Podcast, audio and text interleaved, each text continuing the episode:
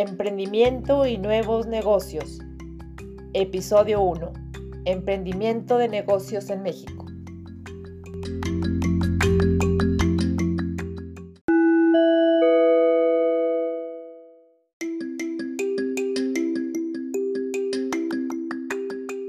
¿Qué desafíos hay en un nuevo negocio? Escuchemos al doctor Luis Villafán.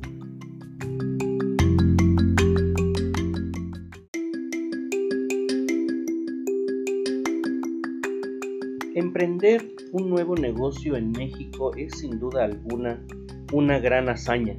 Se requiere de talento humano y hay muchas condiciones adversas a las que un emprendedor se enfrenta, como datos que forman el marco nacional de las pymes, hay que saber que en México, de acuerdo con datos del INEGI, hay que recordar que existen poco más de 4 millones de empresas. Ese es el conglomerado que emprende, que hace, que produce en México. De ese total, el 99.8% son pymes, pequeñas y medianas empresas, y estas generan el 52% del Producto Interno Bruto.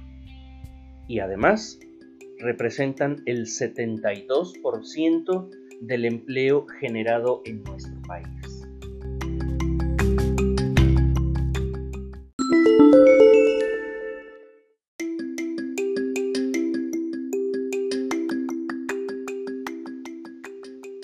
Retos de negocio.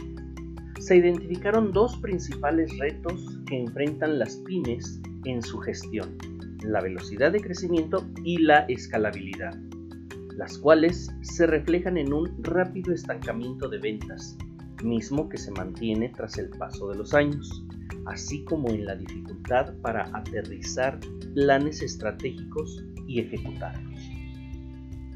Necesidades de crédito. 7 de cada 10 empresarios y emprendedores señalan que la falta de acceso a crédito es la principal limitante de su crecimiento. Falta de capital. A pesar de los programas de financiamiento del gobierno y los fondos de capital semilla para impulsar a emprendedores y negocios en etapas tempranas, existe un desconocimiento por parte de los dueños de las micro, pequeñas y medianas empresas para atraer capital. Escasez de inversión en tecnología y talento.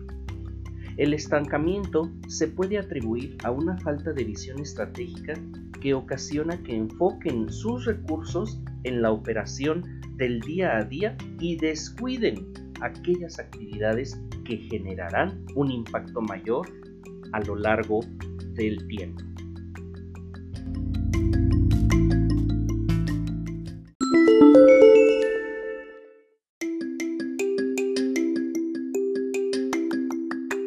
Aunado a las dificultades del entorno de las pymes, tenemos cuatro grandes errores que cometen los emprendedores. ¿Cuáles son estos cuatro grandes errores? El primero, ausencia de planeación. Lanzar un negocio, rentar locales, contratar empleados, compra de insumos, contratos de crédito, sin una planeación sin tener una proyección de ingresos, de ingresos, de estrategias de operación, estrategias para posicionar el negocio, todo esto que es labor escrita, planeada antes de empezar a operar. La ausencia de esta planeación es uno de los primeros cuatro grandes errores de los emprendedores. El segundo, falta de experiencia en ventas el hecho de pensar que por tener un muy buen producto, bien o servicio, este se va a vender como pan caliente, pensar que los compradores, los clientes están esperando por él, ese es otro de los grandes errores. Y claro, el no contar con un aparato, departamento, portal, eh, infraestructura de marketing digital, eh, sistemas de mercadeo, todo esto es el error de la falta de experiencia en ventas. Tercer gran error de los emprendedores, el enamoramiento del. En muchos casos, el producto a vender, a comercializar, es algo subjetivamente cualificado, algo que a mí me gusta mucho, algo que eh, yo he usado, que yo he comprado, que yo he visto y que lo tomo como emblema de mi empresa o porque yo sé hacerlo muy bien y entonces cierro los ojos a su posicionamiento en el mercado, a su demanda. El cuarto y último error de los emprendedores es la falta de rendimiento de cuentas. Y este error es muy frecuente en empresas familiares. Por el hecho de tener una relación familiar, se piensa que no hay que dar cuentas. Como el director de la empresa es el papá de la familia, pues no le va a dar cuentas a los hijos. Grave, grave error. Se debe separar esta relación familiar de la relación organizacional.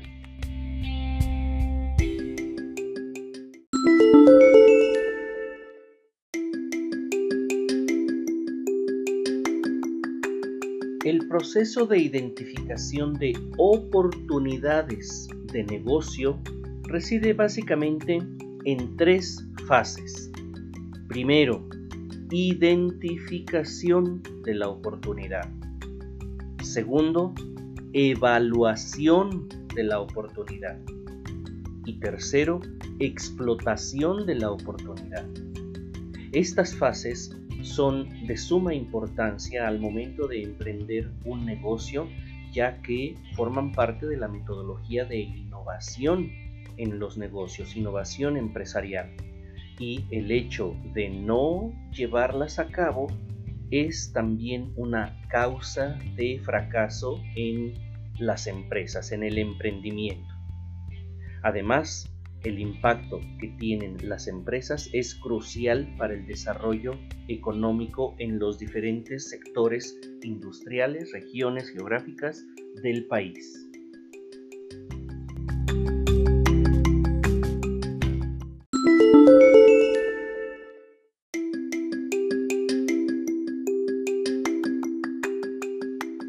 Bien, ya que hemos mencionado las fases que debe de llevar la identificación de una oportunidad de negocio, ahora mencionemos los elementos fundamentales que debe de conformar una oportunidad de negocio para un mayor beneficio en el proceso de este. Número uno, una propuesta de solución. Debemos de estar aportando, solucionando un problema o una necesidad. Segundo, la deseabilidad percibida de esta en el mercado en términos de necesidad. Y tercero, la lógica de negocio que le da un valor y atractivo. Estos tres elementos son necesarios para definir una oportunidad de negocio y diferenciarla de una simple idea.